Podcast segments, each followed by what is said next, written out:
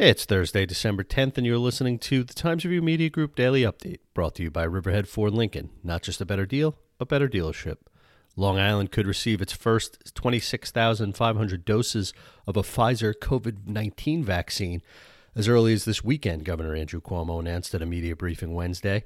Those doses will be given to nursing home residents and nursing staff under a federal program. The doses will be administered by employees of CVS and Walgreens pharmacies under federal contract, the governor said. The second round of doses to those same 26,500 Long Island residents will arrive three weeks later. The governor said the weekend timeline is based on a presumption the Pfizer vaccine will be approved today, and a state panel designed to reinforce the approval in an effort to improve public opinion of the vaccine convenes immediately afterward.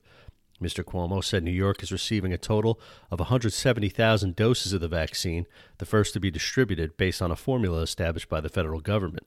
The state is then distributing it to residents in each of 10 regions. Both formulas factor in population density. New York City will receive 72,000 doses. The state has also identified 90 distribution centers with the capacity to store the vaccine at an appropriate temperature. A Hampton Bays man and woman were arrested Wednesday in the murder of a Sag Harbor man in Riverhead last month. Alcides Lopez Cambara, 40, and Tiara Lemus, 18, both of Alamaro Road, were charged with second degree murder in the killing of Marco Grisalis, who was found dead of a head injury in a vehicle parked on Roanoke Avenue November 11th. The pair is expected to be arraigned in Southampton Town Justice Court on Thursday. A Southold Town police officer has been suspended without pay pending the results of a disciplinary hearing. The Southold Town Board convened for a special meeting Wednesday where they unanimously approved the resolution ordering the suspension and appointing a hearing officer for a disciplinary action involving the employee, who was identified only as Town Employee 3990.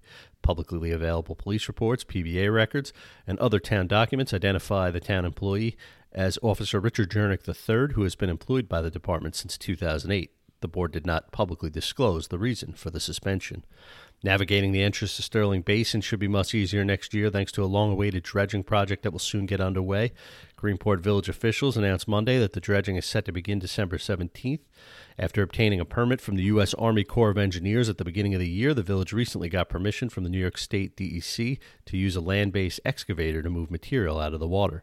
Mayor George Hubbard Jr. said the project is long overdue. Expect sunny skies today with a high temperature of about 47 degrees, according to the National Weather Service. The low tonight will be around 32. I'm Grant Parpan, and that's our update for Thursday. Check back for more news throughout the day. Once again, today's report was brought to you by Riverhead Ford Lincoln. Not just a better deal, a better dealership.